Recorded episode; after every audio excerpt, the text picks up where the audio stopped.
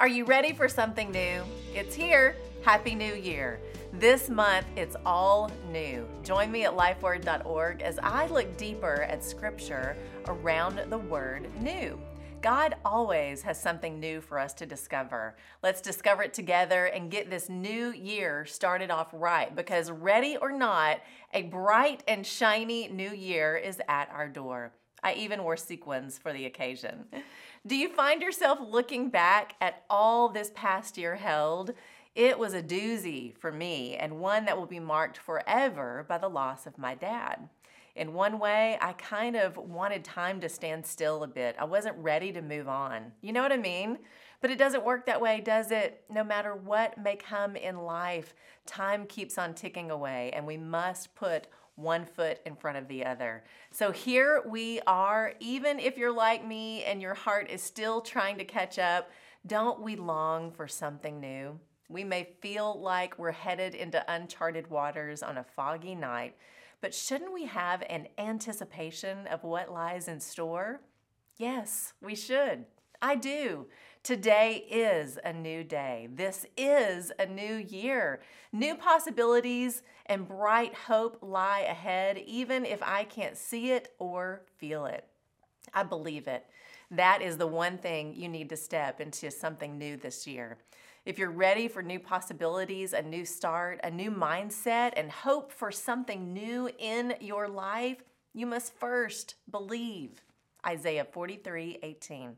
Forget the former things, do not dwell on the past. See, I am doing a new thing. Now it springs up. Do you not perceive it? I am making a way in the wilderness and streams in the wasteland. What you can believe today is this God is always doing something new. Through the prophet Isaiah, he is encouraging his people to have hope. Don't look back. Don't look to what you think you know or how you think I will work on your behalf because I am doing something new. Look ahead with hope because I am at work and I will make a way. God fulfilled that promise of something new with the birth of his son Jesus. He will once again fulfill his promise of something new with his return. When you believe God is who He says He is and He will do what He says He will do, you're always stepping into something new. Each day, your eyes are open to see His goodness all around you and the possibilities that only He can bring. When you believe there is more to this life than your circumstance, you hope for something new. When you believe you are not defined by anything in your past, but you are accepted, loved, and forgiven by grace through faith in Jesus, you are made into something new. When you believe God holds all things, is in all things, and has your every step ordered, you then can boldly step out of the boat into something new because you trust He is with you and He is already there. It doesn't even have to be a new year. You simply believe He is able to do what He said He would do, something new in and through you that is for your good and His glory. Aren't you ready for something new? Stop looking in all the wrong places for it.